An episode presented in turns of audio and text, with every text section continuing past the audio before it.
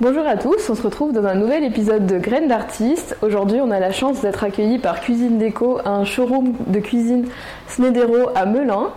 Et euh, on a pu tourner dans ces différents espaces de cuisine pour cet épisode. Donc je vous laisse tout de suite avec le nouvel épisode du jour.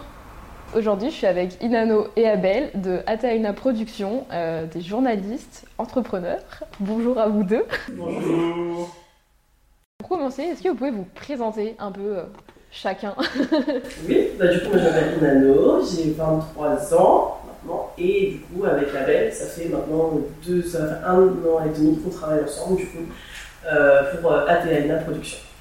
Du coup, moi je m'appelle Abel, j'ai 24 ans et euh, ça fait un an et demi qu'on travaille ensemble sur la boîte, mais on travaille ensemble depuis plus longtemps parce qu'on s'est rencontrés à l'école, je pense qu'on y viendra après. Ouais. Mais du coup, on travaillait déjà ensemble à l'école, donc ça fait déjà 4, 5 ans. 4-5 ans déjà. Bah, Justement, euh, l'école. vous avez quitté l'école il y a deux ans à peu près. Vous pouvez nous raconter un peu le parcours, quelle école euh, Alors, du coup, on a fait euh, l'Institut européen de journalisme à Paris, donc l'IEJ Paris qui est situé dans le 16e arrondissement. On a fait un bachelor, donc euh, trois ans, avec Abel. On s'est rencontrés donc en première année, on était dans la même classe les trois ans. Et en fait, euh, comme dans notre école, c'était souvent des travaux par deux qu'il fallait faire, vu que c'était souvent en binôme. Et ben, au bout de la deuxième année, si je me trompe pas, euh, avec Abel, on s'est mis en binôme pour travailler ensemble. Et en fait, ça fonctionnait bien. Du coup, on a travaillé ensemble pendant la deuxième année et la troisième année. Et on a continué encore après le diplôme, du coup. Ok, le bon partenaire de travail, c'est vraiment la meilleure chose à trouver. Exactement. Euh, pourquoi vous avez voulu faire euh, du journalisme? Est-ce que c'était vraiment, euh, vous avez toujours voulu faire ça, ou est-ce que c'est venu euh, un peu genre, euh, il faut trouver, euh, il faut trouver une étude à 18 ans Ouais, je pense que c'est plutôt ça. Mais en vrai, je pense qu'on va pas donner la même réponse là-dessus. Mais euh, moi, en vrai de vrai, je savais pas ce que je voulais faire jusqu'à 19 ans. Ok. Euh, en gros, au lycée, euh, je Ouais. savais pas du tout. Euh, quand j'ai dû faire les choix après le bac, j'ai mis n'importe quoi. En gros, j'ai mis des licences juste pour, euh, pour aller à la fac. Et je me suis dit, bah, c'est quoi, on verra. Et la fac, c'est ce qui est un peu le plus ouvert. Tu sais, euh, tu fais un peu des trucs, j'ai- enfin, c'est généraliste. Donc euh, finalement, je me suis dit que ça allait me laisser du temps en plus. Et en fait, euh, ça m'a juste laissé du temps pour me rendre compte que j'étais pas très bon à la fac. Ah. Et du coup, après, j'ai commencé à faire des portes ouvertes, etc. Et je suis tombé sur l'IEJ. Et j'ai fait la porte ouverte, et c'était trop cool. On nous a fait faire de la radio, de la télé. Enfin, tu sais, la porte ouverte en Ah ouais, elle-même, tu faisais plein de trucs. Il te faisait faire du commentaire sportif, il te faisait faire euh, de la radio, il te faisait faire un peu de tout. Et je me suis dit, bah, tu sais quoi, c'est ça. Sauf que c'est ça, ça coûte cher. Donc, du coup, ça entraîné plein de trucs. Mais en tout cas, c'est à ce moment-là que j'ai su que je voulais être journaliste. Voilà pour moi. Euh, moi, de mon côté, euh, du coup, c'était directement après le bac. Donc, après le bac, euh, moi, euh, pendant l'année de terminale, déjà, je cherchais déjà un petit peu ce que je voulais faire, etc. Et c'est en faisant les salons, en fait, c'est un truc un petit peu classique. En faisant les salons, j'ai vu plusieurs écoles, les écoles de commerce, euh, de communication, etc. Et c'est le l'IEJ, en fait, c'est l'école de journalisme qui m'a le plus intéressée. Et euh, après, c'était la même chose qu'Abel, en fait, c'est en faisant les portes ouvertes, comme j'avais fait plusieurs portes ouvertes de plusieurs écoles, c'est en faisant les portes ouvertes que, du coup, je me suis dit, ah, cette école, elle est sympa, parce que beaucoup de pratique, en fait, et c'est aussi une façon d'apprendre qui me convenait mieux par rapport à ce que j'avais pu voir dans les autres écoles. Et du coup, c'est pour ça que je me suis dit, bah, allez, pourquoi pas, et au final, c'était le bon choix, je pense. Toi, t'as fait 2-3 écoles. J'ai fait. Ah. Ah, mais non, moi, C'était j'avais ton école. Moi, j'avais pris une journée entière où j'ai fait plein de portes ouvertes. En Ah fait, j'ai fait, je, crois, en une journée quatre écoles. Et en fait, des quatre écoles, bah, c'est, l'IEJ qui m'a le plus plu. Euh, c'est pour ça. Ouais, Moi, j'ai juste maîtrisé. Ouais. Moi, j'ai fait une porte ouverte, je suis sorti, c'est ça. Ah ouais. Non mais des fois les portes ouvertes ça te perd plus qu'autre chose. Je pense que j'en aurais fait 4 dans une journée, j'aurais juste été là à la fin. Bon bah il y a des et des, je vais où? Je sais pas, mais bon, tant mieux. Et du coup, euh, comment ça se passe euh, à l'école justement euh, bah, Les trois années un peu de, de formation, je veux dire, vous apprenez quoi? Bon, forcément le, journalisme, mais c'est beaucoup de pratique, ça se passe comment pour vous l'école Euh, à l'école, du coup, comment ça se passait? Ça se passait en demi-journée. On avait toujours dit que des demi-journées de cours. Et après, en fait, l'autre partie de la journée qui nous restait, c'était pour faire euh, les travaux qu'on nous donnait pour le lendemain. Parce qu'en fait, souvent, on avait euh, le matin, on arrivait, on nous disait bon, bah, pour demain, vous nous faites, je sais pas, deux reportages, deux articles écrits, etc. Et en fait, t'as toute l'après-midi pour te débrouiller pour le faire pour le lendemain. Et en fait, même si on avait que des cours sur la demi-journée, en fait, tout le reste de la journée, tu avais du travail et tu avais des choses à faire. Donc, euh, ce qui fait qu'on restait à l'école en fait, de 9h à l'ouverture jusqu'à la fermeture euh, vers 18h, 19h. Quoi. Donc, Ok. euh, en tout cas, c'était plutôt ça. C'est ça, mais même pour te donner, parce que ta question était un peu double aussi sur la pratique en elle-même de ce qu'on nous donnait à faire. Pour te donner un exemple précis, je pense que ça illustrera le mieux. Je pense que c'était l'un de nos premiers cours euh, en actualité. En gros, c'était journaliste, il y a plein de cours différents, mais euh, là, c'était cours d'actualité. Et en gros, c'est le souvenir qui me marquera le plus, parce que c'est à ce moment-là que je me suis dit, c'est vraiment ça que je veux faire. C'est qu'on a un prof à nous qui s'appelle Monsieur Paganelli. Euh, et ça m'a vraiment marqué. On est arrivé premier jour, donc on est une classe de, je crois, on était 30, 20, voilà. Et il a pris chacun d'entre nous et il a dit pour, euh, je crois que c'était la semaine prochaine, vous me ramenez une interview de un tel, un tel et un tel. Et en gros, moi, pour mon cas précis, il m'a dit, toi, tu prends un négociateur du REN ou du, G- du RAID ou du GIGN. Et tu sais, au moment où il me dit ça, enfin, moi, je sors de la fac, euh, juste, c'est, donnez-moi des cours, j'apprends, je ressors en disserte. Et le premier exercice, c'est tu me trouves un négociateur du RAID et tu l'interviews pour la semaine prochaine. Et c'est à ce moment-là, je lui ai dit, mais monsieur, euh, faut des autorisations, faut, parce qu'en fait, euh, c'est, enfin, c'est des organismes très fermés, le RAID, surtout les négociateurs, ils sont toujours anonymes et tout. Et je me suis dit, bah, bon, euh, je, je me rappelle plus ce que tu avais eu, toi, tu me diras après, mais du coup, j'ai appelé et je lui ai dit, ouais, monsieur, ça marche pas et tout. Au bout de deux jours, il m'a dit, si tu rentres pas par la porte, tu rentres par la fenêtre. Et si tu rentres pas par la fenêtre, tu rentres par la cheminée. Et c'est à ce moment-là où, en fait, ça a juste éclairé tout le reste. Et la semaine, derrière- la semaine d'après, du coup, je lui ai ramené, je crois, trois interviews tellement j'avais forcé. Et, mais tu sais, c'est vraiment une preuve, c'était le premier cours, et ça te prouve vraiment que tu peux avoir n'importe qui. Toi, t'avais qui Moi, j'avais eu, je crois, euh, j'avais eu le présentateur de l'équipe, moi, Olivier Ménard. Ok. Je devais le trouver aussi. En fait, c'était vraiment, comme c'était le tout début, en fait, on venait, on découvre littéralement le journalisme. Et là, il y a quelqu'un qui dit, bah, ton devoir, c'est ça. Et en gros, si tu trouves pas, bah, t'as zéro, quoi, tu vois. Donc, euh, pour des gens qui sont très scolaires, par exemple, pour moi, bah, c'est assez euh, stressant parce que du coup, t'es obligé de passer par tous les chemins qui sont possibles pour euh, pouvoir, euh, bah, du coup, euh, faire les, tes devoirs, en fait, tout simplement. Surtout qu'il y a vraiment des gens qui sont pas forcément accessibles. Oui, ouais, ouais, Hein, Un ministre, un Ouais. Ah ouais. Ah, j'aurais paniqué. Hein. Ah, mais c'est sûr, ça va, hein, mais bon, on s'est débrouillé. hein. J'ai vraiment dit. Il a la ce que j'ai entendu. Bah après, vous étiez direct dans le bain comme ça. Une fois que ça. t'as fait Mais ça, c'est tu pour peux tout faire. t'illustrer le truc pratique de l'école. C'est qu'il y a pas. Enfin, il y avait des cours, mais il y avait vraiment beaucoup de trucs euh, aller dehors, aller chercher. Ok, bah en vrai, je pense que c'est euh, utile dans votre domaine. Quoi. C'est- Je pense que tu peux pas faire autrement que. Il n'y a pas de méthode miracle. Ouais. Avant de vous rencontrer et bah, du coup de faire l'école, etc., est-ce que vous pensiez déjà à l'entrepreneuriat ou est-ce que justement c'était vraiment pas un truc qui vous avait traversé l'esprit euh Euh, Alors moi personnellement pas du tout. Euh, je pense que je pense que même avant de rentrer dans l'école, je, enfin, je, je savais pas trop ce que c'était l'entrepreneuriat. Tu sais, c'est pas quelque chose que On en je pense qu'aujourd'hui, quand tu es dans ce domaine-là, tu t'en rencontres plein. Mais si tu es quelqu'un, on va dire, bah, si tu es un employé, un salarié, etc., tu vas pas rencontrer des entrepreneurs tout le Mhm. temps, à moins que tu fasses euh, bah, dans ce domaine-là. Du coup, moi, pas du tout, parce que moi, euh, en fait, quand je suis rentrée dans l'école de journalisme, je m'étais dit, bah, je vais travailler peut-être pour tel média ou dans tel domaine et tout. Et je m'étais pas dit, ah, je vais faire ma propre boîte parce que je veux faire ça et je vais faire ça comme ça et tout. Donc, euh, moi, personnellement, pas du tout. Et non, pas du tout. Moi aussi, hein. non, en vrai, euh, moi, ça fait un moment que je, ça trotte un peu. Euh, pas forcément l'entrepreneuriat comme on l'entend un peu partout. Tu sais, toi, tu disais que euh, si t'es pas dans le milieu, tu le connais pas. Mais je dirais même qu'aujourd'hui, même si t'es pas dans le milieu de l'entrepreneuriat, avec les réseaux sociaux et tout, ça tourne un peu partout. euh. La mentale de l'entrepreneur et tout, c'est un peu ça. Euh, moi, sincèrement, juste, j'avais ce truc depuis que je suis petit. Parce que quand j'ai travaillé sur des trucs, on va dire des tafs un peu étudiants ou des choses comme ça, quand tu fais le marché, des trucs à 5 heures du matin, on parle mal et tout, c'est à ce moment-là où moi je me suis dit non, je pense que j'aurai pas de patron et Ouais, ça. ça. me, ça me tente pas du tout. Et je préfère faire ce que je veux, moi, pour moi. Le reste. euh, Mais du coup, ouais, j'avais déjà cette mentalité-là avant d'arriver à l'école. Comment euh, ça vous vient l'idée de, bah, de- du coup de vous lancer parce qu'au final euh, vous vous lancez direct en sortant de l'école, vous vous dites ça y est, on, enfin, on s'associe, on monte notre boîte. Quand, à quel moment dans l'école déjà vous y avez pensé? J'ai forcé une anneau.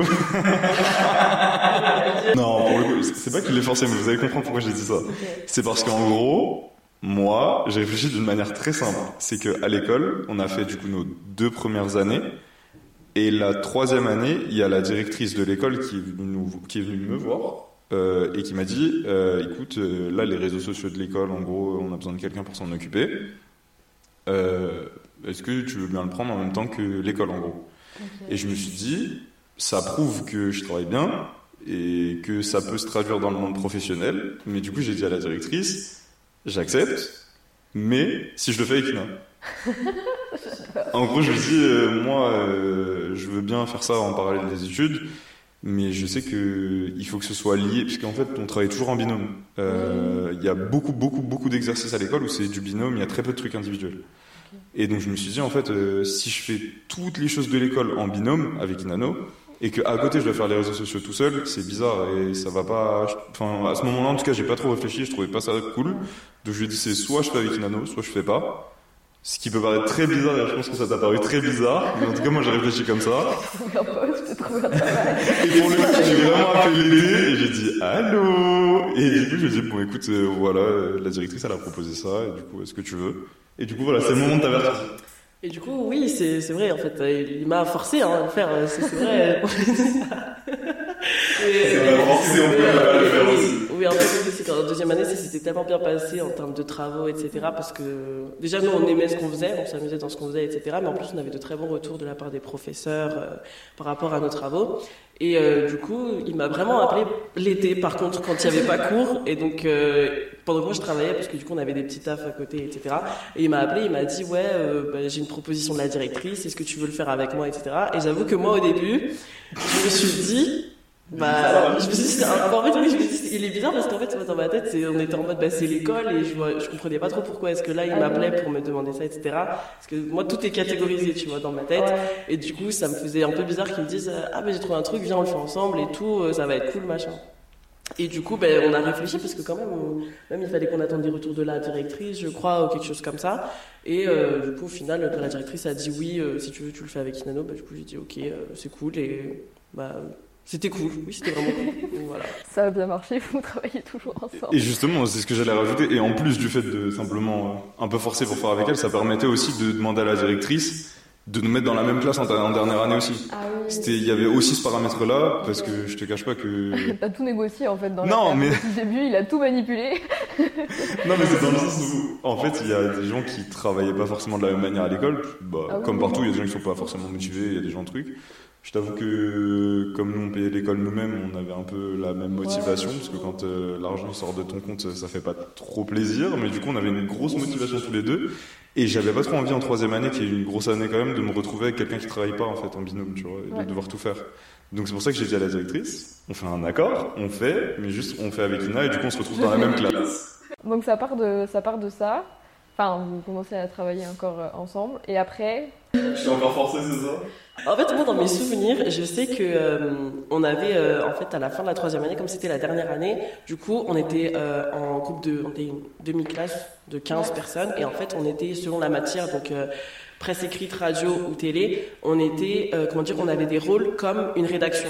En fait. ah oui. Donc ça voulait dire qu'en fait pendant une semaine, deux semaines, trois semaines, t'étais euh, par exemple t'en avais qui étaient euh, reporter, t'en avais qui étaient présentateurs, t'en avais qui écrivaient, t'en avais qui étaient rédacteurs en chef, etc. Et en fait est arrivé le moment des examens, euh, des intensifs, on appelait ça des intensifs, euh, au niveau de la télé. Et à la télé, il faut faire des, des reportages. Il faut que je le regarde. Il, il fallait euh, faire des reportages télé, du coup, que tu tournais le lundi et que tu devais monter ensuite le mardi, mercredi et diffuser le jeudi. Et c'était toujours de l'actualité chaude. Donc euh, il fallait un peu bouger dans tous les sens bah, du journalisme, quoi, pour trouver ton sujet, etc. Et avec Abel, c'est à ce moment-là qu'on a commencé à faire euh, aussi de l'investigation, si je me trompe pas. Et euh, du coup, on trouvait des sujets un petit peu qui nous plaisaient. On essayait de faire des choses euh, qu'on n'avait pas vues avant. Et euh, du coup, euh, on travaillait ensemble, on tournait, on faisait nos petits tournages, on- voilà, tout se passait très bien. Et je sais qu'on continuait à avoir de très bons retours des gens, en fait. Les gens ils disaient, oh là là, c'est trop bien et tout. Parce qu'à ce moment-là, du coup, Abel a commencé à acheter le premier matériel, en fait. Ok. Comme il, il avait vraiment, euh, du coup, beaucoup aimé la vidéo, il avait acheté la caméra, il a acheté des micros, etc. Donc on filmait plus avec le matériel de l'école, mais avec le matériel d'Abel. Et euh, je sais qu'un jour, quelqu'un a juste balancé ça comme ça. Euh, il dit, ah, vous travaillez trop bien ensemble, euh, franchement, vous devriez faire un truc. Et, et moi, je l'ai entendu, mais tu sais, moi, tu me dis ça, ça peu une oreille, ça ressort un peu par l'autre. Sauf que lui, en fait, c'est rentré, et je pense que c'est jamais ressorti. Euh, Et moi, je me rappelle que juste après, du coup, 30 secondes après, je suis partie voir Abel pour le travail. Et Abel, il m'a dit, euh, franchement, Ina, euh, si tu veux qu'on fasse un truc et tout, euh, moi, je suis chaud, hein. Mais tu sais que je m'en rappelle, vraiment, je me rappelle comme si c'était hier. Il me regarde et moi, quand il me dit, je me dis, euh, ouais. je me dis, ok, chelou, et je fais pas trop attention. Comme je disais, avec le Covid, etc., il n'y a pas eu de, on n'a pas fait de stage, en fait, avec Abel, on a juste euh, attendu d'avoir notre diplôme. Et en fait, ça a été quelque chose d'assez instinctif. En fait, on avait terminé l'école, et ça, pour le coup, j'avoue, c'est très euh, naturel, c'est qu'en fait, même si on avait terminé l'école, on, se disait, bah, euh, vas-y, euh, demain on se voit. Et genre, euh, on savait qu'on allait travailler, on savait pas trop ce qu'on faisait en fait. Juste, euh, on se voyait, on travaillait, on parlait un peu, etc. Parce que aussi, au tout début d'une boîte, parce que là, on se rendait pas encore compte, mais tu sais, tu, réfléchis beaucoup sur ce que tu veux faire, comment tu veux le faire, etc. Et du coup, de fil en aiguille, en fait, on a commencé à se dire, bon, ben, on se voit à tel endroit, on va essayer de travailler avec telle personne, j'ai rencontré telle personne, etc. Et petit à petit, ça s'est fait comme ça. En tout cas, Euh, plein de souvenirs. d'entreprise, Non. Juste on continue. Ouais. Parce qu'on regarde ce truc de scolaire, truc machin. Ouais. C'est après que c'est ça. Ouais, c'est après qu'on en fait, qu'on a commencé à rencontrer des gens, à leur dire ce qu'on voulait faire. Et ben, juste après, ben, on en est arrivé là. Moi, je dirais que c'est ça. Et puis que ça vient aussi de se dire, euh, pas forcément l'entrepreneuriat en lui-même, mais le fait de se dire qu'on voulait faire euh, du journalisme indépendant. Ouais. C'est venu aussi de, je sais pas si tu te rappelles le podcast qu'on avait fait euh, en cours de podcast. hein, Ouais. En gros, on avait à l'école des cours d'éthique journalistique. Ok. Euh, où euh, c'est vraiment tout ce qui est éthique, euh, savoir comment traiter un sujet, comment ça reste bah, éthique tout simplement, c'est dans le nom. Et où on nous avait dit du coup le matin, si on te dit non à un sujet, c'est qu'il y a sujet, c'est qu'il y a matière à investiguer, parce que si on dit non, euh, je te le mets en gros parce que bah, des fois juste euh, non parce que le sujet n'est pas intéressant. Mais en général, quand quelqu'un qui est le supérieur hiérarchique de quelqu'un te dit non, c'est qu'il y a sujet à faire, parce qu'il veut pas que ça sorte. Et l'après-midi, on a un podcast d'investigation. Et on nous demande de prendre un sujet d'investigation tout simplement et d'en faire un podcast pour euh, dans un mois, je crois. Enfin, je sais plus ce que c'était. Et on se retrouve en groupe, du coup, avec Ina bien sûr et avec deux autres personnes, je crois. C'est ça. Et, euh, et on se dit bon, on fait quoi? Et, euh, et on se dit bah tu sais quoi, on va regarder pourquoi l'école, certaines écoles sont pas reconnues. nous, on savait que notre école, elle était reconnue par l'État, mais pas reconnue par la profession, je crois que c'est ça. Et on se demandait pourquoi, etc., etc. Et euh, on propose ça. On dit bon bah on va faire tel sujet, on va voir, euh, on va commencer à investiguer, etc. On propose au prof et le prof nous dit bon bah écoutez, euh, je vais voir, je vais. c'est quand même un sujet qui concerne l'école, donc je vais consulter l'école. Et du coup, c'est l'après-midi même, je crois qu'on est, on est convoqué euh, à la direction de l'école, tout ça. Et on nous dit, ouais, euh, en gros, c'est un sujet un peu touchy pour l'école et tout. Et c'est, C'est mieux de pas le faire, en gros. Et du coup, bon, bah, sur le moment, on s'est dit, bon, c'est trop chiant. Enfin, tu sais, quand t'es à l'école et tout, t'as ton sujet, tu te dis, mais pourquoi et tout. Et en fait, je pense que c'est juste à ce moment-là qu'on s'est débloqué le truc de, on veut qu'il y ait plus jamais personne qui puisse nous dire non à un sujet. Tu vois, en dehors de l'école, de tout ça, c'est, enfin, c'est de l'histoire ancienne entre guillemets. Mais juste à ce moment-là, moi, en tout cas, dans mon cerveau, ça m'a débloqué ce truc de me dire, en dehors de ne pas avoir de patron, au niveau journalistique, il y a personne qui va me dire ne fais pas tel Tu sujet. vas contrôler. Voilà, exactement. C'est à ce moment-là où ça a créé ce truc d'indépendance. Oui, c'est vrai que c'est intéressant. Enfin, c'est des trucs auxquels on pense pas trop. Les journalistes, ils écrivent, mais il y a quand même plein de personnes qui, qui regardent, qui disent non. Comment vous trouvez votre nom? Ça m'intéresse. Il y a une histoire derrière le nom C'est une nouvelle, euh, une autre histoire euh, qui se passe euh, du coup. Euh, je sais plus exactement. Je ne saurais Ouais. pas te le replacer en termes chronologiques, tu vois. Mais euh, mais du coup, je sais que ce jour-là, c'était euh, au téléphone. Tu te rappelles ou pas? Moi, moi, je me rappelle, on était au téléphone et tout, et d'ailleurs, euh, bah, du coup, on, faisait chacun notre truc avec Abel, et en fait, il m'appelle, et il me dit, euh, ouais, Nano, euh, aujourd'hui, euh, on cherche le nom de la boîte. Et, et je me sort ça comme ça, et tu sais, alors que genre, moi, je devais être en train de faire un truc totalement différent et tout, et, euh, et en fait, on n'était pas encore dans ce- cette mentale, en tout cas, de, on va faire un- une grosse boîte indépendante, de machin, etc. Tu vois, c'était vraiment le, encore le commencement. Et du coup, je me dis, euh, ok, bah, ok, d'accord. Et, et donc on cherche le nom et en fait comme c'est très compliqué de, de trouver un nom en fait qui correspond à ce que tu veux faire, euh, surtout bah, quand tu veux faire du documentaire et du journalistique, euh, de pas tomber dans le cliché un petit peu tu vois. Et euh, de- en mode on voulait pas mettre un truc genre reporter, nanana, et tout, parce que ça fait très, ça fait un peu trop vieux je trouve par rapport à nous. Et, euh, et du coup ce qui s'est passé c'est qu'en fait on a fait un, on faisait, un- on a fait comme un jeu. En fait on avait chacun, on a mis un chronomètre je crois, on mettait euh, 30 secondes on mettait 30 secondes et en fait, euh, il, y en, il y en avait un qui mettait le chrono et l'autre qui cherchait pendant ces 30 secondes une proposition. Et du coup, en fait, c'était un brainstorming, mais du coup, hyper sous pression parce que j'avais que 30 secondes et du coup, ben, même lui, et du coup, moi, je mettais des trucs sur mon papier, cherchais n'importe quoi sur l'ordinateur et tout, et on a fait des rounds comme ça jusqu'à ce que, en fait, euh, du coup, il y en a qui proposaient un truc, l'autre disait ouais, non, pas trop, nanana, etc. Et on a fait ça jusqu'à ce que, du coup, on tombe sur euh, Atea Ina. Et, euh, et du coup, C'est comme ça qu'on a choisi Athéina, je crois. Je sais que, en plus, je l'ai- je sorti au hasard. En fait, en fait du coup, c'est wallisien. Et comme je suis wallisienne, du coup, euh, on essaie de trouver des trucs aussi en rapport à nos Ouais. origines, à nous, etc. Et euh, je l'ai juste vu sur le, je me rappelle très bien, je l'ai vu sur le dictionnaire, en fait, euh, wallisien. Et j'ai juste vu, en fait, liberté, qui correspond à ce qu'on peut faire. Et du coup, bah, j'ai juste dit Athéina. Et là, Abel, il me dit, oh, j'aime bien. Et du coup, bah, c'est comme ça qu'on a pris euh, Athéina. Ok. Voilà. Mais c'est surtout que même en dehors de ça, on cherchait bah, toujours. euh, bon, on a eu plein d'idées, mais on cherchait dans cette optique de euh, liberté, de- d'indépendance, etc. Euh, moi, en espagnol, étant d'origine cubaine, on cherchait un peu des deux. Ouais. Liberté, libertas, genre libertas, ça, Ouais. je sais pas, on trouvait pas ça bien et ça nous démarquait pas forcément, enfin ça nous correspondait pas en tout cas. Et c'est vrai que quand elle a lu Athéina, je me suis dit ah, pas facile à retenir au début, tout le monde euh, bégaye Ouais. un peu, etc., etc. Mais une fois que tu as le sens derrière, c'est, on trouve ça très cool. Donc, euh, Mais en vrai, c'est facile. Enfin, c'est pas facile à retenir, mais le nom, vu qu'il est en même temps pas commun, une Mhm. fois que tu l'as eu une ou deux fois, en fait, c'est ça va, ça, ça se fait. Sauf moi sur mon brouillon. Après, il y a plein de gens, il y a des clients, vous vendez encore souvent, même des amis à moi qui n'arrivent pas à dire Athéina. Ils disent Athéna, à tes trucs, euh, ils n'arrivent pas, tu vois. Oui, mais à mais du coup, tu retiens un truc que tu sais pas dire bien ou que tu vas bloquer dessus, tu le retiens plus facilement qu'un nom passe-partout euh, que tu oublies en vrai. Vu que vous venez de la même formation, comment vous vous répartissez euh, les rôles ou les tâches euh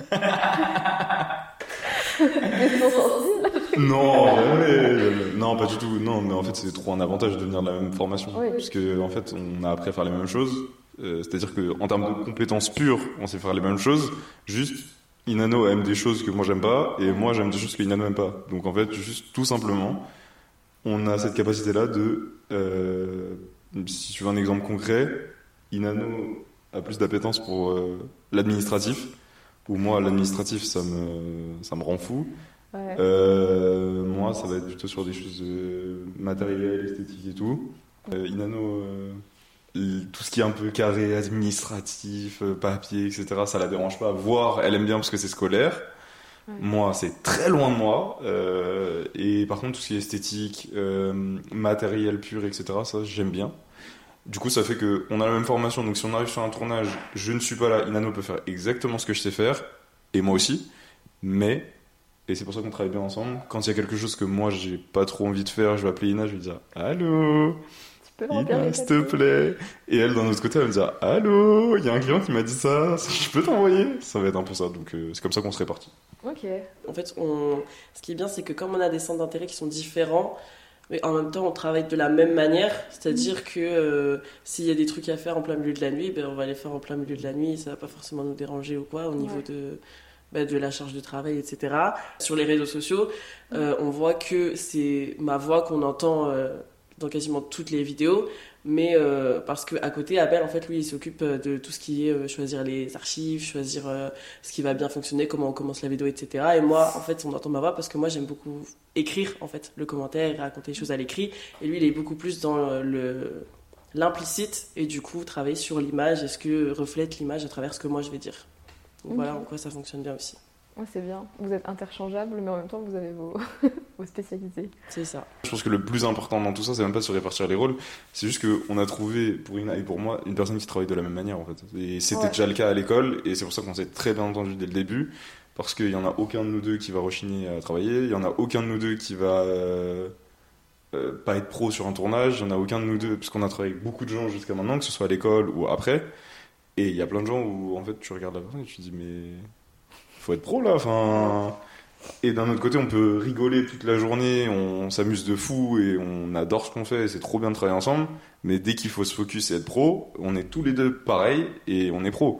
Alors que malheureusement, il y a des gens avec qui on travaille et qu'on travaille plus d'ailleurs, parce que bah, pour ces choses-là, et t'arrives Ouais. en fait, euh, c'est plus pro. Donc euh, c'est pour ça aussi qu'on s'est bien trouvé.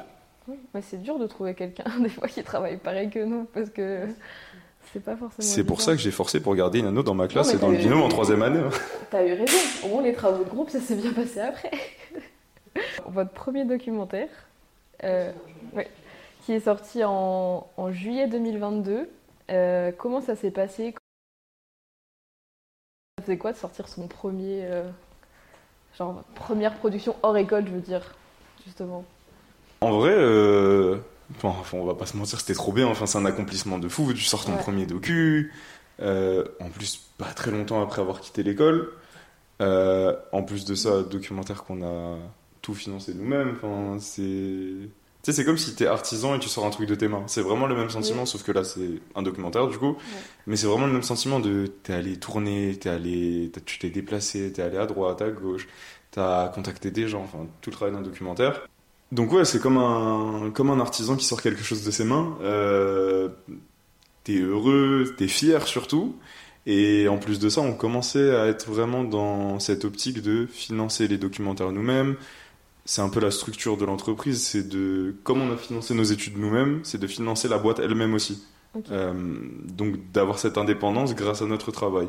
Sauf que quand on était à l'école, on l'a financé grâce à des entreprises, euh, en allant travailler, euh, moi, dans de la, du prêt-à-porter, Inano dans le magasin de sport, etc.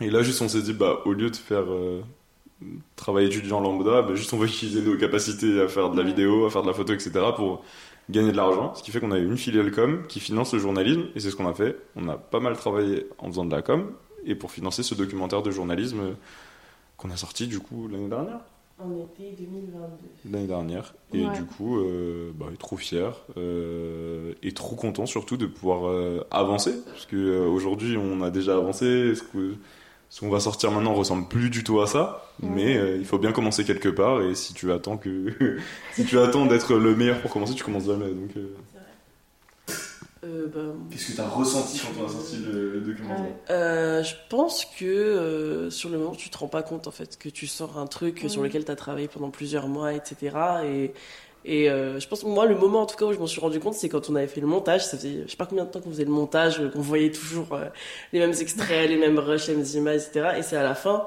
quand tu termines et que du coup tu écris, tu sais, le nom, genre réalisé, euh, tourné par. Et là, tu mets ton nom et ton prénom, etc. On avait tourné avec d'autres personnes, mais c'est quand tu vois ton nom, prénom et tout, et que tu me dis, tu te dis, Waouh, c'est un truc de ouf. Tu dis, Waouh, Ouais. c'est, ouf, genre. Et quand tu le sors et qu'en plus, quand on l'a annoncé sur les réseaux et tout, les gens, ils étaient.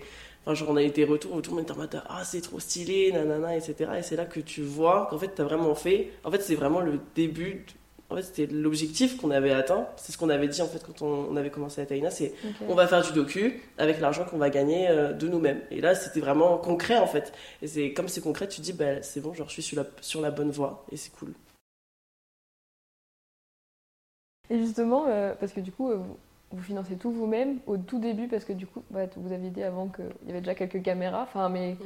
tout le matériel à acheter, etc. En plus, ça coûte super cher quand même, c'est pas, c'est pas rien. Et donc, euh, vous avez toujours réussi avec votre, enfin, vos propres moyens à financer. Vous avez jamais eu euh, d'aide, je sais pas, prêt ou n'importe quoi, ou de financement euh, annexe? euh, non, parce que c'est une volonté de notre part. Ouais. Euh, Ina a pris un prêt pour payer l'école. Ouais. Euh. Moi non.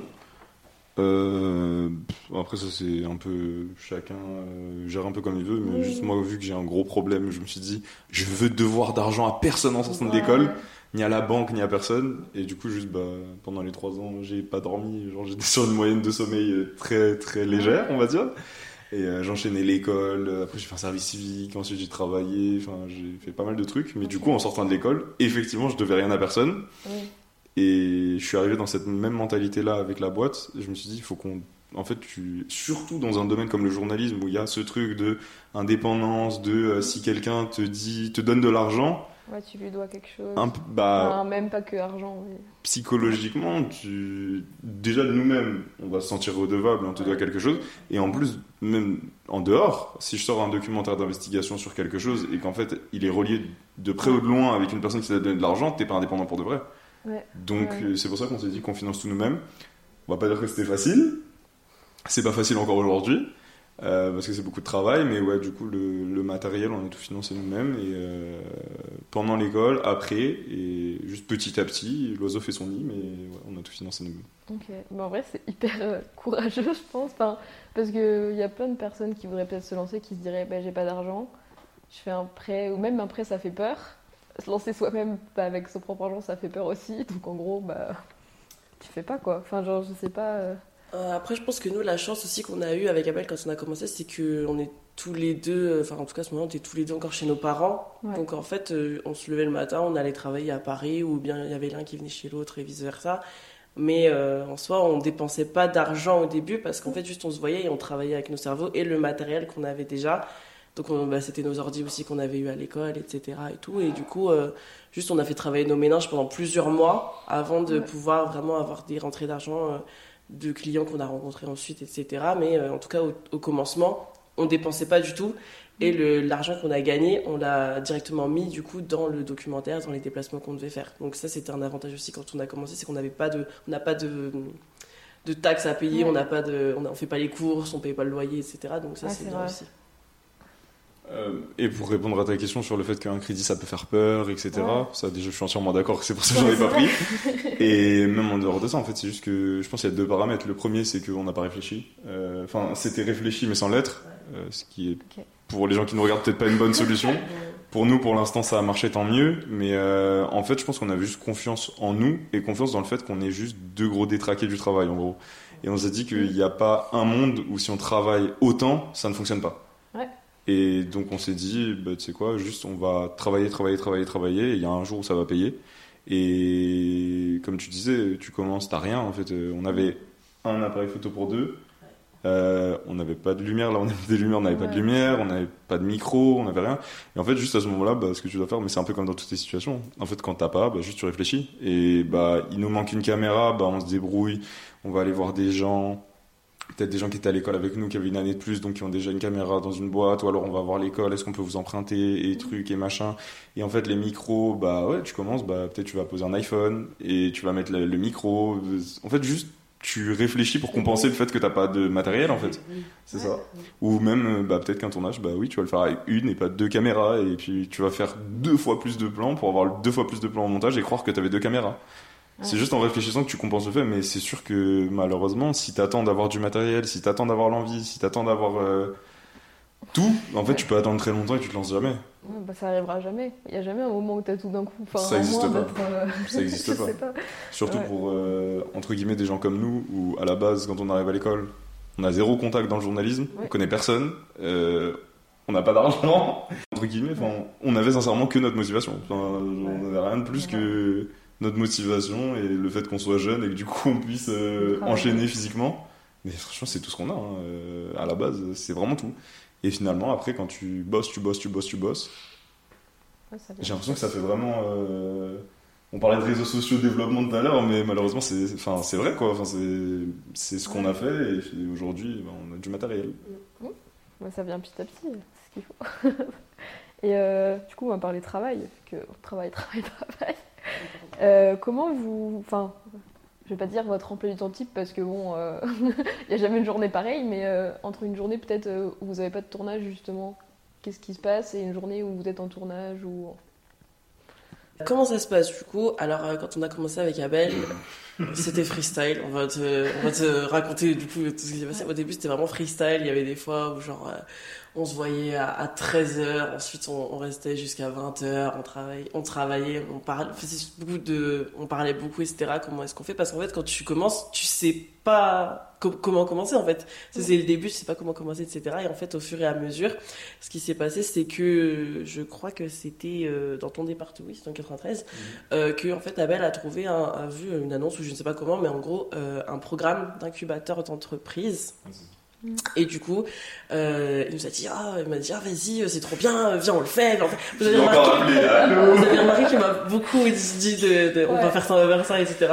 Et euh, en fait, ce qu'il fallait faire, c'est qu'il fallait candidater, il fallait présenter ton projet, etc. Et déjà, le fait de devoir candidater et de savoir que, en fait, c'était quelque chose qui pouvait vraiment nous aider dans l'entrepreneuriat, parce qu'on a toute la formation journalistique, mais quand tu lances ta boîte, ben, tu dois. Euh, bah, c'est une boîte, quoi, c'est une structure, c'est totalement différent du journalisme, etc. Et du coup, on s'est dit que c'était super, euh, ça pouvait vraiment beaucoup nous aider d'intégrer ce, ce programme. Et en fait, euh, on a candidaté, on a eu la chance en fait d'être pris. Et déjà ça, en fait, c'était une première, comment dire, ça nous a permis de passer un certain step dans le sens où, du coup, on a eu quelques formations. C'était une formation par mois, je crois, pendant 4, 5, 6 mois, où en fait à chaque fois il nous apprenait euh, une étape importante dans la boîte. Donc en gros c'était comment structurer ta boîte, comment est-ce que tu euh, fais ton modèle économique, comment est-ce que tu fais tes offres, et comment est-ce que tu fais en sorte que ta boîte soit pérennisée. Et parce que la formation, on l'a eu quelques mois, après c'était terminé, il faut quand même se débrouiller, etc. Et déjà ça, ça nous a permis de nous structurer un petit peu au fur et à mesure, parce qu'on a rencontré en fait des gens qui étaient dans le même cas que nous, des entrepreneurs, euh, on voit comment est-ce qu'ils s'organisent, et la plupart du temps en plus, c'est que nous, on, est tout le temps tous les deux, et les gens sont tout seuls en fait. Et quand ils nous voient, ils sont tous là à dire Ah, mais vous êtes deux et tout, c'est bien, moi je suis tout seul, etc. Et du coup, nous, bah, ça nous permet de nous structurer aussi. Et du coup, bah, au fur et à mesure de la formation, maintenant que la formation est terminée, en fait, euh, on programme. Euh, avant, on programmait à la semaine, maintenant on programme au mois, voire au trimestre, euh, nos journées. Et du coup, pour répondre à ta question, parce que je me suis un petit peu élo- éloignée, c'est que quand on n'a pas de tournage prévu, etc., c'est qu'avec Abel, on se rejoint à Paris, en fait, pour travailler. Et euh, on a toujours un truc à faire, même si on n'a pas de tournage. On a des clients à relancer, des montages à terminer. En interne, on doit travailler sur notre communication des réseaux sociaux, on doit travailler sur nos offres, on doit faire de la prospection. Et, euh, et du coup, ben, on se donne des heures avec des deadlines entre nous. Parce que ça, c'est aussi un avantage des deux, c'est qu'on se dit, bah, allez, à 13h, toi, t'as fini ça et moi, j'ai fini ça. Et après, quand c'est terminé, en fait, on se le présente et on passe à autre chose. Et du coup, quand on n'a pas de tournage, c'est ce qu'on fait. Et euh, quand on a des tournages, du coup, bah, juste on les cale dans la semaine. Et après, on adapte en fait notre, notre planning euh, par rapport à, à ce qui était déjà prévu. Ok. Donc, voilà. Je pense que c'est important de revenir sur euh, cette formation un peu qu'on a eue euh, Ouais. après l'école. Parce que bah, déjà, comme Ina l'a expliqué, ça nous a énormément aidé au côté entreprise, euh, voir ce que c'est que vraiment être un entrepreneur. Parce que moi, personnellement, dans mon entourage, j'en ai pas. Enfin, de base en tout cas. Euh, Enfin, du milieu où je viens, il n'y en a pas. Euh, et je l'ai vraiment pris, je sais pas si toi aussi, mais je l'ai vraiment pris comme si on faisait un master en fait. Parce qu'on a fait notre Ouais. bachelor du coup d'école de journalisme, et je l'ai pris comme si on faisait un master et que je me disais, on a étudié le journalisme, maintenant on étudie comment on fait une boîte. Puisque en fait, ça, malheureusement, ça s'invente pas. Ouais. Et même par rapport à nos proches, moi je sais que ce soit par rapport à mes parents, ma copine, etc., c'est important quand même de cette notion de diplôme, d'études, etc., que ce soit à l'école ou dans cette formation-là, de dire que bah on va pas dans l'inconnu. Parce que sincèrement, au niveau de nos compétences à nous, en vrai, il y en a qui, se- enfin, il y en a à l'école qui sont partis en première, en deuxième année, parce qu'ils se sont dit, bah, pff, moi j'ai pris tout ce que j'avais à apprendre, maintenant je vais faire mon truc, point. Ouais. Et ils ont dit, le diplôme, on s'en fiche. Moi, je sais que personnellement, euh, surtout pour mon père, parce que mon père n'est pas né en France, etc., c'est pas la même mentalité peut-être qu'ici, Ouais. et le diplôme, c'est important. Euh, et du coup, même pour moi, au final, tu te dis que bah, ça te fait un backup, etc., que tu as ton diplôme finalement.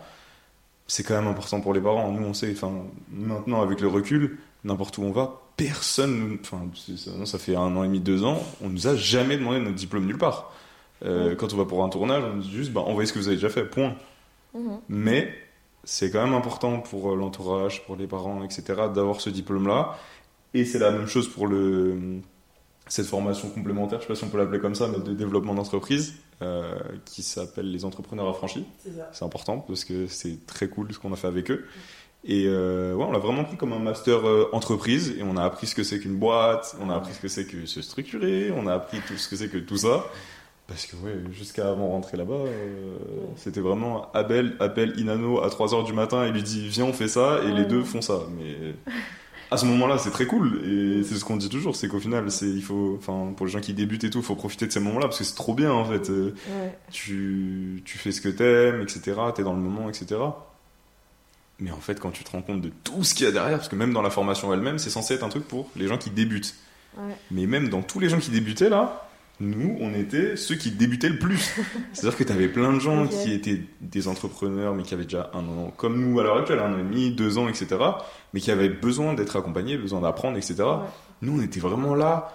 On avait lancé aucun statut. Je sais même pas si on avait le nom à ce moment-là. On avait rien du tout.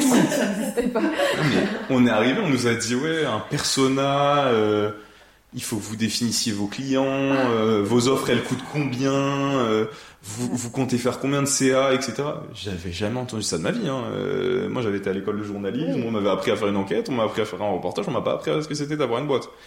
Et donc ça nous a servi à tout ça, et c'est pour ça qu'après c'était plus simple, même s'il y a encore des choses qui sont à apprendre, et je pense que ça devrait être important de les apprendre à l'école, euh, notamment dans des écoles spécialisées comme le journalisme par exemple, puisque bah, c'est une option quand même de faire sa propre boîte, et on devrait l'apprendre je pense.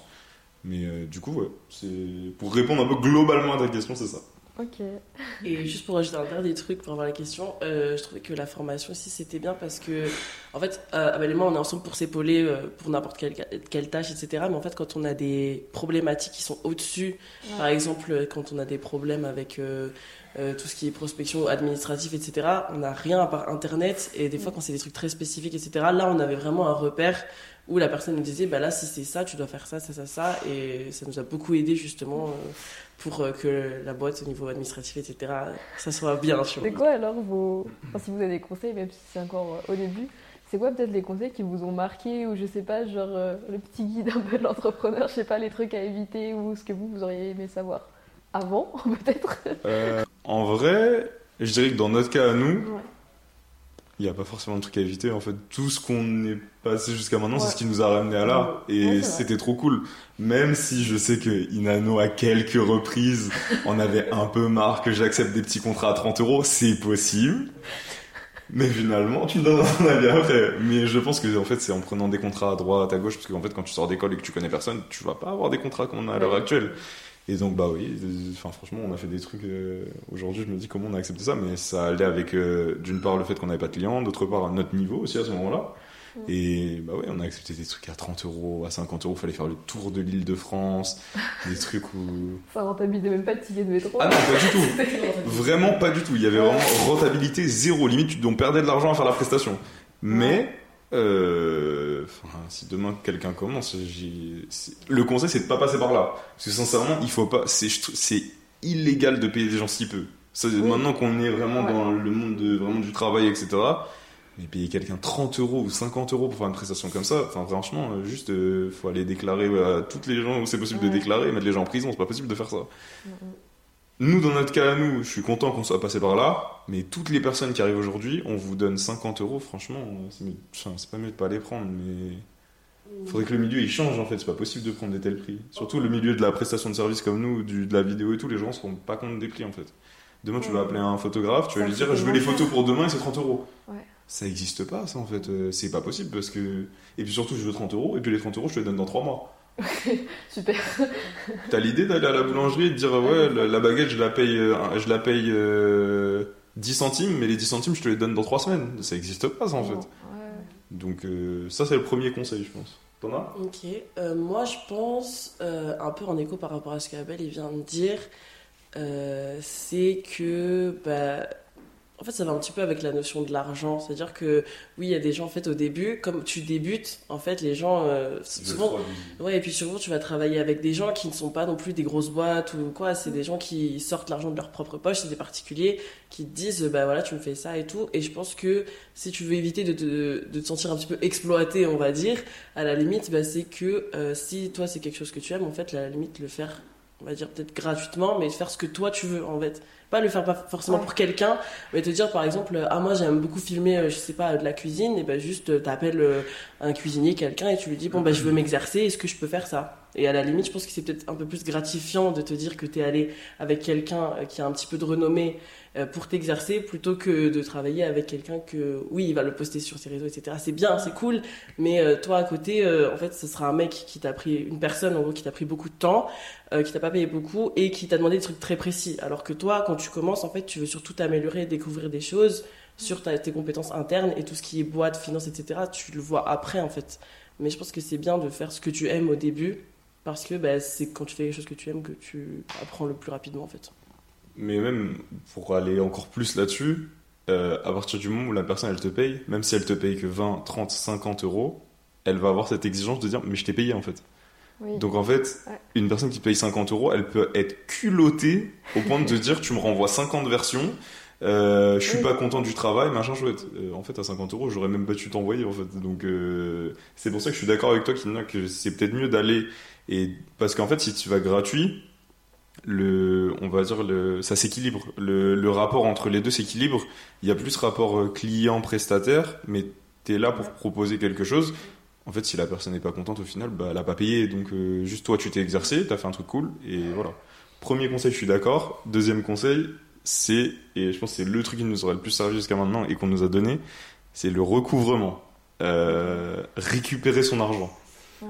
Et c'est une phrase qui m'a marqué qu'on nous a dit. Euh, on nous a dit, l'argent c'est bien, mais il est mieux dans ta poche que dans la poche de. de... C'était quoi la phrase? Je sais plus ce que c'était. Dans la poche de ton client, je crois, non? Je sais plus. Enfin bref, la morale de ça, c'est que l'argent, il est mieux quand il est dans ta poche. Ouais. Parce qu'en fait, quand tu commences, tu fais des comptes et tu dis, alors j'ai eu tel client ce mois-ci, il va me payer 500 euros. J'ai eu le client le mois dernier, il va me payer 300 euros. Et le client le mois prochain, il va me payer euh, 200 euros. Enfin bref, à la fin, imaginons, tu dois avoir 1000 euros. Ouais. Et tu dis, trop bien, ce mois-ci, je vais toucher 1000 euros. J'ai fait toutes les prestations, tout est fait, tout est envoyé, tout le monde a validé. Sauf qu'en fait, personne te paye. Et personne te paye ce mois-ci, et puis tu te dis, bon, c'est pas grave, je les ai pas touchés ce mois-ci, mais je vais toucher mes 1000 euros le mois prochain. Et en fait, le mois prochain, tu les touches pas non plus. Et en final, 4 mois plus tard, tu as touché 200 euros. Donc en fait, cet argent-là, certes, tu as fait la presta, certes, tu as, tout fait, mais t'as pas ton argent. Donc en fait, c'est pour ça que là, après, tu dois commencer à mettre des systèmes en place, d'acompte, Ouais. des systèmes en place de, de relance, de majoration.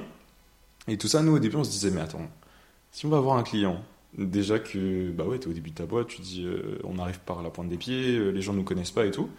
Et tu te dis, je dois arriver, ils me connaissent pas, je vais faire une prestation qu'ils vont peut-être pas aimer. Et en plus de ça, je vais leur dire, vous me donnez de l'argent en avance, et si vous me payez pas à temps, vous me payez plus. Mais au début, on s'est dit, mais jamais de la vie, on va faire ça en fait. Je t'avoue que bon, quand on a attendu des 6 mois, 7 mois, 8 mois pour être payé, Ah, ça fait beaucoup quand même. on a commencé à mettre quelques petites clauses dans les contrats et à mettre que, bah oui, vous allez me verser un acompte de 30% avant de commencer à travailler. Si j'ai pas les 30%, je me déplace. Oui, donc oui, tout simplement de. Même si euh, vous n'avez pas forcément confiance dans votre travail, dans tout ce que tu veux, un être humain. Euh, L'exemple de la boulangerie, c'est le meilleur pour moi parce qu'en fait, même si la baguette elle est pas bonne, t'auras pas l'idée de pas la payer. Euh, T'as une boulangerie, elle va coûter peut-être 1,10€, 1,15€, et une autre boulangerie qui va coûter 90 centimes. Même si le pain est moins bon, tu vas payer avant de partir. C'est exactement la même chose. Donc il faut jamais accepter de ne pas être payé, il faut jamais accepter de, de, pas être payé au bout de 8 mois. de- Tous ceux qui veulent pas, qui mettent du temps à payer, ils sont hyper sympas. hein. Ah Ils sont trop cool. C'est ouais, mais en vrai, le truc, c'est les clients les plus gentils. Alors que t'as des gens qui payent direct, Ouais. et la relation c'est envoie-moi le truc, je t'envoie, truc, l'argent est reçu, point final. Il n'y a pas de relation client, amicale, truc. Euh, donc voilà, conseil, euh, mettez des, des apports, des acomptes, mettez des suppléments de relance, euh, parce que c'est mieux de ne pas passer par ce par passer. Autre conseil? Euh, non, en vrai, l'autre conseil, c'est tout simplement d'essayer de chercher autour de soi. La, la formation de, des entrepreneurs affranchis, en fait, c'est, entre guillemets, c'est quelque chose qu'on n'aurait jamais trouvé si on n'avait pas cherché un minimum, etc. Et il y a plein d'outils comme ça. Enfin, là, la formation, c'était gratuit, hein, on n'a rien payé. Ok, ouais. C'est c'est un incubateur et tout, mais c'est gratuit parce que c'est associatif, etc. Et il y a plein de trucs comme ça à côté de, à côté de chez tout le monde en fait. À part malheureusement si tu habites au plein milieu de nulle part. Mais aujourd'hui, même avec Internet, dans la formation, tu peux la faire à distance. Il y a plein plein de trucs qui existent et de pas hésiter à parler avec les gens. Parce que ça, je sais que Ina me prenait pour un fou au début, mais c'est quoi? Vas-y, décris mon attitude de début. Ah ouais, oui, euh, c'est ce que j'allais dire aussi, du coup ça, ça, me- ça me venait en tête aussi, c'est que en fait quand tu commences de zéro ton projet, tu es obligé d'aller partout. Tu dois aller euh, à des endroits où même euh, des fois tu dis ça va te servir à rien, ou ça a aucun rapport avec le journalisme, avec la vidéo, et en fait euh, juste tu vas parler un peu de ton projet, ça va inté- intéresser un tel qui va en parler à son cousin, à la tante de la cousine, de l'ami, de je sais pas qui, et en fait après les gens du coup ils vont te connaître, ils vont dire ah ça ça m'intéresse, ensuite du bouche à oreille, en fait t'es obligé de faire du bouche à oreille parce que même si t'as des réseaux au début, bah si t'as 20 followers en fait ça sert à rien d'avoir des réseaux. Donc en fait euh, bah ça c'est un truc que Abel il faisait beaucoup au début, c'était que à chaque fois il me disait bon bah là je vais à tel endroit, euh, il y a un forum, des associations, là il y a un salon, là il y a un truc de cuisine, là il y a un truc. Et en fait euh, au début moi je me disais mais euh, en fait comme on fonctionne pas du tout de la même manière, lui il voulait directement aller trouver des clients alors que moi je voulais d'abord juste poser le truc sur une feuille et dire ok on va fonctionner comme ça comme ça comme ça comme ça et, et du coup ben en fait euh, au fur et à mesure ben c'est comme ça que ça a fonctionné je pense c'est qu'en en allant parler à des gens euh, qui au final ont été intéressés et qui ont parlé à d'autres personnes et qui ont fini par nous connaître et voilà je pense euh, Et même en dehors d'aller à droite à gauche, ça c'est un truc où on a beaucoup discuté avec Ina, c'est que euh, faut pas hésiter à en parler à son entourage en fait. Parce que tu sais, au début quand euh, je te disais on sortait de l'école, on connaissait personne dans le milieu du journalisme, c'était le cas, c'est vrai. Et on se disait, mais on a zéro réseau. Ce qu'on nous a dit à l'école, on nous a dit, mais attends, vous vous lancez, et tout le monde nous disait, mais vous connaissez personne en fait, vous allez où euh Et en fait, juste, des fois, tu t'en rends pas compte, mais tu vas juste être euh, un repas de famille, tu vas juste être un truc, euh, je sais pas où, t'es juste avec tes potes, hein. Euh, T'as cinq groupes de potes, quand tu grandis, les gens ils font des choses différentes. Quand t'es au lycée, c'est bon, tout le monde fait un peu la même chose. Mais quand tu grandis, bah, justement, tes potes du lycée, ils sont partis à droite, à gauche, etc. Et en fait, quand tu commences à en parler, bah en fait, déjà, c'est tes potes, donc ils vont vouloir t'aider. Et en plus de ça, ils vont dire, ah mais en fait, mon oncle, il fait ça, peut-être qu'il aurait besoin de vous. Ouais. Et après, son oncle, il va parler à quelqu'un d'autre, etc. Donc, même sans parler de aller à droite, à gauche, etc., ne pas avoir peur de parler de ce que tu fais, en fait. Parce que, je sais pas si t'avais peur ou truc, mais on en a beaucoup parlé. Mais c'est un truc où, juste, euh, tu fais ton truc, autant le partager avec tes proches, quoi. Même si, bon, au début, c'est dur un peu d'expliquer ce que tu fais quand tu sais pas trop ce que tu fais. C'est surtout ça. Mais juste de parler le plus possible de ce que tu fais. Et ça marchera, je pense. C'est dur hein, de parler aux gens de ce qu'on fait. compliqué. euh, Et surtout, je sais que, en tout cas, moi, pour moi, au début, c'était compliqué d'en parler autour de moi parce que, comme disait Abel, en fait, on savait pas exactement ce qu'on faisait. On savait qu'on voulait faire ensemble du docu d'investigation, mais on travaillait encore sur le, sur le comment, sur euh, où est-ce qu'on fait ça, sur euh, qui est-ce qui va payer, euh, avec qui on, on va pouvoir gagner de l'argent pour financer ça, etc. Et du coup, c'est pour ça que, en fait, on n'en parlait pas beaucoup au début, c'est parce que, bah, en fait, euh, quand les gens, en fait, quand les gens me demandaient ce que je faisais au début, je disais, bah, je fais de la vidéo avec Abel, tu vois. et les gens me disaient, mais attends, je fais quoi exactement je fais, non, mais on fait tout type de vidéos et tout. Et en fait, euh, tant qu'on n'a pas un truc très précis, c'est compliqué, en tout cas pour moi, dans ma tête, d'en parler euh, autour de moi, parce que je sais que ça va entraîner beaucoup de questions auxquelles j'aurai pas forcément de réponse. Et c'est pour ça que c'est compliqué, en fait. Et c'est surtout pour ça qu'on est très complémentaires. Elle parle pas du tout. Parce que franchement, euh, moi, depuis le début, euh, tu me demandes ce que je fais, ou même si tu me demandes pas, on va parler, je vais t'en parler, genre, parce que c'est mon quotidien. euh, je, comme tu disais, des fois, ça peut paraître dur de parler de ce que tu fais, mais en fait, ça paraît dur pour très peu de raisons. Ça paraît dur parce que soit t'as peur que les gens comprennent pas, soit t'as peur que ça marche pas et que t'en aies parlé pour rien. Mais en fait, euh, dans les deux cas, ils comprennent pas, ils comprendront plus tard, ou s'ils comprennent pas, c'est ton projet, c'est pas le leur, on s'en fout. Et de deux, ça marche pas, et alors? Ça a pas marché, ça a pas marché, tu fais autre chose. C'est, c'est vraiment dans ce sens où, même quand on savait pas ce qu'on faisait, on me disait, tu fais quoi? Bah, je suis sorti de l'école, euh, moi je travaille avec Léna, euh, on travaille ensemble à l'école. La même chose que je te dit tout à l'heure, mais sans tout le côté entreprise, etc. Simplement, bah là, on se voit, on travaille, on veut faire du documentaire. Tu sais, c'était pas ce truc de, on veut avoir une société documentaire indépendante, autofinancée par la communication, Ouais, etc. Juste, on veut faire du documentaire et on va faire du documentaire et ça va marcher, point. Et c'est pour ça que moi j'ai moins de difficultés à en parler parce que juste ça marche, ça marche, ça marche pas, tant pis. Et aussi un autre conseil, euh, 3000 conseils, hein, Chloé. hein. On va traverser plein de choses. Et euh, c'est euh, ne pas, euh, comment dire, je sais que là on est dans une société où il y a beaucoup les réseaux, c'est beaucoup, euh, tout est très digital, très virtuel à distance. Et c'est important d'avoir toujours de la proximité. Et quand je dis ça, c'est de ne pas oublier en fait les bases, la base en fait euh, bah, de l'humain en fait, parce que bah, nous nos premiers clients on les a trouvés en faisant du porte-à-porte en fait, en allant toquer, en allant dans des dans des entreprises, on vient chez eux, ils croient qu'on est des clients et en fait c'est nous on veut leur vendre des trucs, ils commencent à nous regarder bizarrement, tu vois. Et nous on dit on fait des vidéos si vous voulez et tout, et on a fait ça, mais je sais pas combien de temps on a fait ça. Oui, voilà, on le fait encore aujourd'hui et c'est souvent comme ça que ça impacte les gens aussi parce que ben, justement ça choque les gens qui encore, surtout quand tu te vois, on est jeune, tu vois, et euh, du coup ils disent Ah, mais vous faites de la prospection physique et tout, euh, c'est rare, etc. Et ça aussi, ça te permet aussi de sortir un peu ton épingle du jeu parce que les gens ils se disent Ah, c'est ben, c'est les deux là qui sont venus euh, nous, nous parler, etc. Et, et du coup ils nous rappellent nous parce qu'ils se rappellent de notre visage, de ce qu'on dégage et, euh, et c'est pour ça pour moi important de garder un petit peu les bases en fait euh, de la société. Dernier truc par rapport aux conseils, justement par rapport aux réseaux sociaux de ce que tu disais, Ina. Je pense qu'il y a beaucoup de gens qui peuvent être très vite euh, rendus fous par justement les réseaux. Et aujourd'hui, ce qu'on voit, il faut se lever à 5 heures du matin, tu Oh non, vas voir, tu vas réussir, blablabla. Bla, bla. Si tu fais ta miracle morning le matin, tu fais ton yoga, après tu vas à la salle de sport, douche froide, je sais pas quoi. En fait, juste euh, chacun fait son truc. Et si, si ça marche bien pour toi, tant mieux. Si ça marche pas pour toi, fais autre chose, quoi. Enfin, parce que très vite, tu veux plus dans ça. ouais. tu veux ta miracle morning Trop de Non, Non, mais pour de vrai, tu sais, il y a plein de gens, enfin, moi j'en vois dans mon entourage qui sont dans ce truc-là, de dire Ouais, mais je me sens pas bien parce que euh, un tel a dit qu'il fallait faire ça pour réussir et machin, et tout. Tu sais, même nous, là, quand on donne des conseils, très humblement, parce qu'on n'est pas multimillionnaire ou alors on n'a pas sur-réussi, même si pour moi, multimillionnaire, ça veut pas dire que tu as réussi. Parce que là, pour moi, on a déjà réussi, on produit nous-mêmes des documentaires et on en vit, donc déjà on a réussi. Mais en dehors de ça, euh, enfin, franchement, euh, faut pas écouter les gens. euh. De toute façon, de base, faut pas écouter les gens, déjà pour commencer. Quel que soit le domaine, euh, c'est mieux de s'écouter soi-même, point. Mais après, si tu commences à écouter les réseaux, tu dors plus. Non. Si t'écoutes les gens parler, et si t'écoutes les gens parler sur ton travail, c'est encore pire.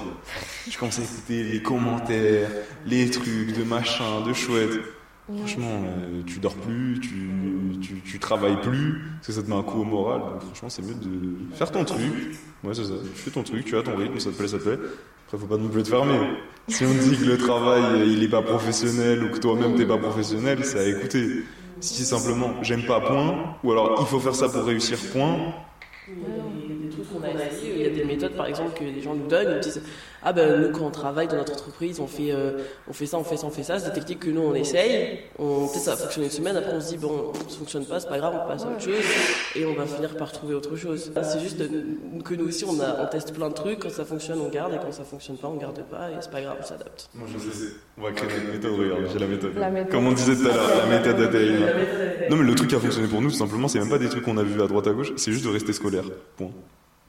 On est sorti de l'école et on a essayé au maximum de garder ce rythme scolaire. Tu vois, quand on est rentré dans la formation euh, d'entrepreneur, tout le monde nous disait, mais euh, vous êtes presque les seuls à rendre, parce que tu sais, on avait, ils nous donnaient d'une séance sur l'autre des choses à faire. Mais en fait, la plupart des entrepreneurs, ils avaient une quarantaine d'années, ils ont une boîte à gérer, Oui, euh, ils ont, ils ont une vie de famille, ils ont des choses à faire en fait. Donc même normalement quand tu rentres dans cette formation-là, t'es censé faire les trucs pour la prochaine fois. Sauf que nous, on est tellement dans ce truc de, tu sais quoi, on fait tout comme si on était à l'école, parce que quand on était à l'école, ça marchait bien, ça nous a donné des résultats, et la directrice, elle nous a donné un poste pour ça. Donc on est tellement dans ça qu'on se dit, bah tu sais quoi, on se met des deadlines, on se donne des devoirs nous-mêmes, on se donne des horaires comme si on était à l'école. Bien sûr, après, on les dépasse, parce que, bah, comme à l'école, on à goût. 18h, on finit à 3h, mais voilà.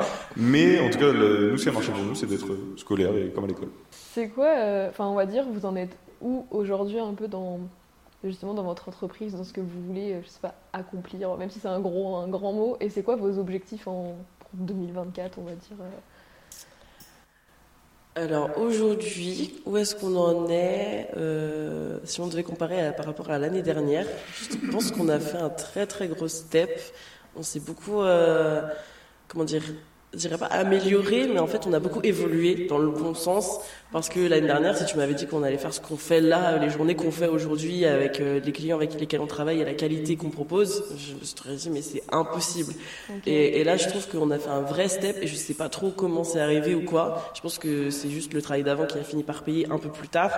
Et c'est que là, en fait, on est sur un rythme où du coup, déjà, ce qui est bien, c'est qu'on sait ce qu'on offre. On a des offres précises. En tout cas, dans la filière communication, on sait euh, comment on est structuré en fait.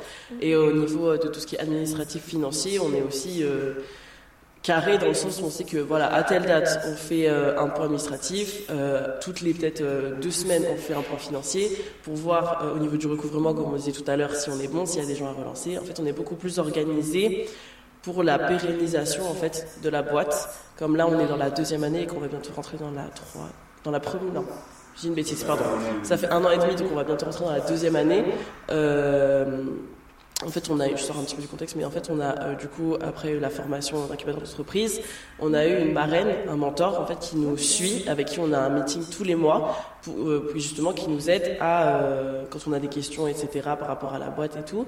Et là, en fait, on est dans une période où il faut solidifier tout ce qu'on a fait. Donc, en fait, on a des, des pistes vraiment à gauche, à droite, etc., qui commencent à être euh, bien. Et là, il faut vraiment tout solidifier pour qu'ensuite, dans les années qui arrivent, on puisse commencer à se tourner un petit peu plus vers le journalisme, qui est l'objectif euh, total, et euh, délaisser peut-être un petit peu la communication. Enfin, quand je dis délaisser, c'est nous deux et on, on s'en occupera moins, tu vois. Mais en tout cas, là, on est beaucoup plus structuré en, en entreprise qu'avant où c'était juste euh, Ah, trop cool, je vais travailler avec Abel, euh, on rigole bien, et puis voilà. Là, c'est vraiment, on se voit. On rigole toujours. On rigole toujours très bien, on s'amuse, etc. Mais maintenant, on sait que, euh, par exemple, le lundi, par exemple, on sait que tous les jours, dans euh, 30 minutes, 45 minutes, on répond à tous nos mails, à toutes les, toutes les personnes qu'on doit relancer, on les relance, et euh, que ça, ça doit être fait le matin impérativement. Même si on rigole beaucoup, bah, il faut quand même être sérieux si tu veux que ta boîte, elle fonctionne. Quoi. Donc euh, voilà. Au niveau des objectifs de ce que tu disais, euh, je pense sincèrement, mais je crois que j'en ai parlé juste avant, mais que en fait l'objectif on l'a presque atteint. C'est que on a sorti notre premier docu. Euh, là, on travaille sur une série documentaire euh, qu'on a déjà tourné depuis des mois. On arrive à se verser des salaires tous les mois. Ina peut rembourser son crédit. Euh, elle a pu quitter son taf euh, qu'elle avait pour euh, payer le crédit. Euh, Enfin, franchement, là, euh, c'est juste ce qu'on voulait faire depuis le début. En fait, là, on y est.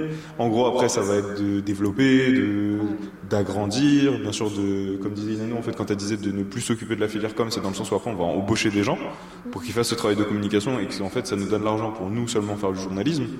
Ça sera toujours dans la TAINA, mais juste ce sera plus Abel et Inano, ce sera d'autres gens, en fait, juste des employés, quoi, dans n'importe quelle boîte.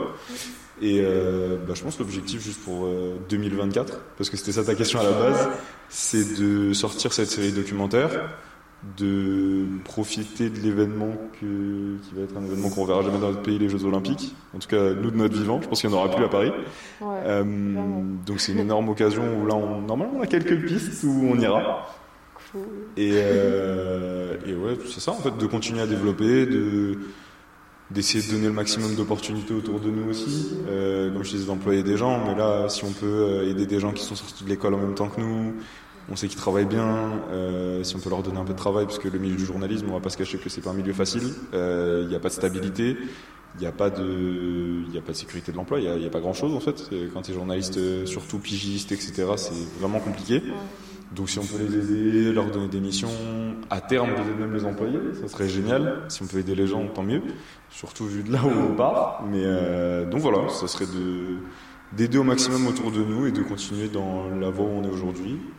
Objectif 2024 et objectif plus tard, euh, de continuer comme on est et de juste garder la même mentalité parce que j'ai pas envie que on change. Je sais pas si c'était pareil, mais Ouais, je pense que là, on on est aussi sur un, un truc où on a vraiment le juste milieu entre on travaille et en fait on s'amuse parce que quand on se lève, bon, oui, des fois il y a des trucs où c'est un peu chiant, etc. En fait, quand on est ensemble et qu'on travaille, on dirait pas trop qu'on travaille non plus, tu vois. Parce qu'en fait, t'es avec juste ton pote et tu rigoles et en même temps tu travailles et tu te fais de l'argent, donc c'est. On a trouvé un juste milieu où ça fonctionne et c'est Ouais. cool. C'est la phrase de mon père. Il travaille jamais, il s'amuse. Voilà. C'est exactement ce que j'allais dire. Et du coup, Ouais. quand tu t'amuses, bah, tu travailles bien. Oui. Et c'est juste la phrase que tu as dit. Toujours ma mère m'a dit la même chose depuis que je suis petit. Elle m'a dit tu vas travailler, je sais plus combien de temps c'est, je sais plus ce qu'elle m'a dit, mais bref, elle m'a dit tu vas travailler 40 ans. Il faut pas que tu te lèves tous les matins en, n'aimant pas ce que tu vas faire. Ouais. Il faut que tu te lèves tous les matins en aimant ce que tu vas faire. Donc, euh, Mhm. là, depuis une bonne année et demie, deux ans, bah, c'est le cas. Ça va, le matin. Tant mieux. Le matin, je suis content. Des matins où c'est plus dur que d'autres, mais je suis quand même content. Dernière question, euh, c'est le moment de lancer toutes vos recommandations. euh, je sais pas, euh, médias. Est-ce qu'il y a des choses que vous consultez euh, justement, bah, vous, pour vous, qui vous aident ou qui vous inspirent ou qui vous motivent Ça peut être vraiment, si c'est un film, genre votre film préféré, ça peut, si, vous, si ça vous a aidé. Sinon, euh, je sais pas. euh, Hum, Il y a pas mal de choses. Euh, je dirais que on s'inspire de tout ce qui nous entoure. En vrai, il n'y a pas de choses précises. Ouais. Je te laisserai dire après toi, mais moi, en tout cas, pour ma part, il n'y a pas forcément de choses précises. Je regarde un peu tout ce qui se passe, que ce soit même des choses qui sont pas reliées au journalisme, tu vois, euh, des choses dans le sport, dans la politique, dans la culture, n'importe quoi. Euh, donc il n'y a pas forcément. Après. euh, Bien sûr, comme on travaille dans un domaine très particulier, le journalisme, de suivre ce qui se passe avec les médias indépendants, Ouais. les jours, Mediapart, etc., etc. Il y en a plein. On va pas tous les citer, mais euh, il y a des médias qui travaillent très bien. Il y a des médias qui travaillent moins bien et qui font malheureusement beaucoup de mal à notre profession. Et quand on arrive en disant qu'on est tour- journaliste, on n'est pas forcément très bien accueilli. Mais du coup, non, moi j'ai pas forcément d'inspiration particulière. Et c'est aussi par rapport à ça que on voulait faire la boîte à la base. C'est parce que dans les médias traditionnels, notamment la télé, on s'y retrouve pas en fait. Euh, tu regardes la télé? Je regarde pas la télé. Tu regardes la télé? Très peu. La seule émission que je regarde, c'est québécois, parce que c'est de la danse. Voilà. Voilà. Mais euh, en termes général, on regarde pas trop la télé et quand on a lancé la boîte, et c'est encore le cas aujourd'hui, on veut faire des formats qui sont aussi adaptés à notre génération. Mm. Euh, donc quand c'est du docu, quand c'est de l'investigation, le but à terme, on sait que ça va pas forcément être tout de suite, mais le but à terme, c'est de pouvoir sortir des choses pour que les jeunes et les moins jeunes, mais que tout le monde puisse avoir accès à de l'information indépendante et qu'elle soit vraiment adaptée à notre euh, génération. Parce que on parlait de Mediapart. Mediapart, quand tu veux aller lire une enquête, faut vraiment en vouloir parce que c'est très complet. Ils sont des journalistes qui travaillent très bien. Mais des fois, ça peut paraître assez indigeste et enfin, il y a plein de gens de notre génération qui vont pas vouloir aller lire un article de Mediapart et qui vont pas forcément aller regarder les émissions qu'ils produisent en direct, etc., etc. Donc, on essaie de trouver quand même des formats euh, qui sont adaptés et qu'on sortira. euh, on essaie toujours de rester adapté à ce qui se fait en tout cas. Je pense qu'en termes d'inspiration aussi, on est très. euh, comment dire? En fait, on teste beaucoup de choses nous-mêmes, en fait. Il y a des fois, on- quand on est sur des tournages, on se dit, ah tiens, là, je voudrais bien essayer de mettre ça là, mettre ça là. Des fois, c'est nul et on n'aime pas du tout. Ou bien, des fois, bah, juste, c'est un nouveau truc qu'on va trouver et on va se dire, ah, ben ça, on pourra l'utiliser pour plus tard, etc. Mais là, moi, comme ça, j'ai pas forcément de. De, de, de base, de, par exemple, quand je me pose une question, je vais pas chercher un truc en particulier euh, sur les réseaux. Non. Sur Ok, Internet. Ça marche. Inspiration est partout. C'est ça. Toutes les personnes qui j'interviewe me disent Bah, moi, je, je m'inspire de rien, je m'inspire de tout. Je suis là, merci. je ne poserai plus cette question après ce podcast. Non, Après, il y en a qui, qui ont hein, des, des inspirations. Ouais. euh, Mais je pense que c'est comme ça que ça marche aussi. En vrai, si t'es curieux, euh, t'es inspiré. Enfin, quand tu regardes partout, tu trouves forcément quelque chose qui te convient. Ouais. Mais moi, je dirais, quand, quand je te dis que je m'inspire de tout, c'est qu'il n'y a pas forcément de choses précises. Mais Ouais. si tu prends des exemples. En fait, c'est juste que c'est trop large. Ouais, Mais tu vois, moi, par exemple, étant amateur de basket, bah, je vais prendre la mentalité de certains basketteurs ouais, parce que j'apprécie leur mentalité.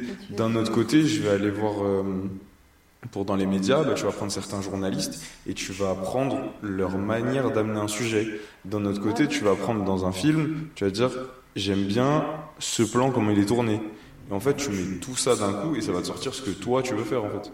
Donc c'est c'est plutôt de s'inspirer de tout pour créer ton propre produit finalement, Ouais. ton propre service, ton propre ton propre bébé en fait. On va dire ça comme ça. Ça va. Euh, Est-ce que vous voulez dire un, un dernier mot avant de conclure ce podcast? Merci beaucoup Chloé de nous avoir accueillis et c'est c'est bien de partager un petit peu notre expérience. Parce que c'est vrai qu'on en parle beaucoup avec nos proches, etc. Mais peut-être que l'expliquer à des personnes lambda, ça sera intéressant pour eux, je sais pas du tout. Merci Chloé. non, pour de vrai, c'est trop cool. C'est trop cool de pouvoir parler parce qu'en vrai, on interviewe tout le temps des gens. Est. Non, pas du tout. Non, parce qu'en vrai, de vrai, si on est sincère, nous, on n'aime pas ça. Euh, se montrer, expliquer, trucs. C'est pour ça que tu, normalement, sur nos réseaux sociaux, il y a presque pas de face caméra. Euh, Oui. Des trucs où on Ouais. répond, où on On parle à la caméra, etc.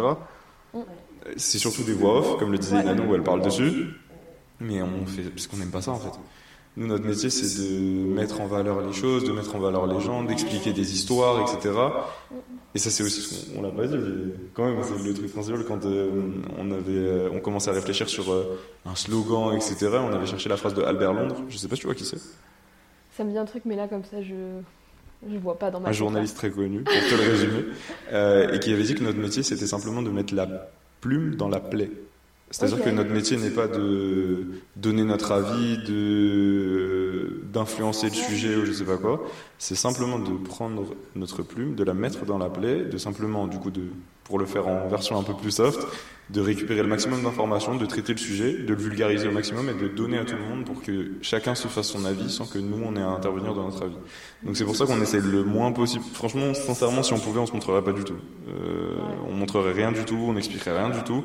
Et juste, là, on est un peu obligé de le faire, pas par rapport à ton podcast à toi, mais par rapport aux réseaux sociaux en général. Non, toi, c'est un plaisir d'être venu. Mais par rapport aux réseaux sociaux en général, si on pouvait ne pas se montrer du tout et simplement euh, euh, donner ce qu'on fait euh, en termes journalistiques, c'est le mieux. Parce qu'en fait, euh, quand tu regardes un sujet d'investigation, t'as pas besoin de savoir qui l'a fait, pourquoi il l'a fait ou quoi que ce soit. Si tu sais que c'est du bon travail, c'est la seule chose qui doit compter. Et si tu sais que c'est indépendant, bien fait et que ça a de la crédibilité, t'as pas besoin de savoir que c'est Abel qui l'a fait, que c'est Inano, que c'est Chloé, qu'importe. Donc en fait. euh, Ouais. Mais en tout cas, c'est un plaisir d'être venu te voir. Ça fait plaisir aussi de pouvoir en parler. Donc, Bah. Bah, moi aussi, ça me fait plaisir de vous écouter. Et puis, euh, bah, je mettrai tout vos. Bah, pas votre site internet en travaux, mais votre lien d'Instagram, etc. sociaux, euh, ouais. bah, pour que les gens puissent voir. euh, Parce que je parle toujours, mais on voit pas ce que vous faites concrètement. Ah, Donc, comme ça, ils peuvent aller voir euh, ce que vous avez fait, et puis euh, tout le monde est content. Tu peux teaser un prochain invité Je On a le droit à un petit peux- teasing ou pas Je peux teaser un prochain invité. Euh, là, il y a pas mal de, de cirques qui arrivent. Euh, cirque magicien, Monsieur Loyal et euh, contorsionniste. Tiens, C'est un thème cirque qui arrive euh, après vous, Pour la nouvelle année, du coup. pour la nouvelle année, Excellent. en janvier. Super. Voilà. Abonnez-vous au podcast, laissez un commentaire, laissez, Laissez un un like. commentaire, personne laisse de commentaire. Voilà, laissez un petit On commentaire. mettre des commentaires nous, sous, Ouais. sous notre propre podcast. Voilà. bah, merci beaucoup. Merci Chloé. Merci Chloé. C'est une bonne tournage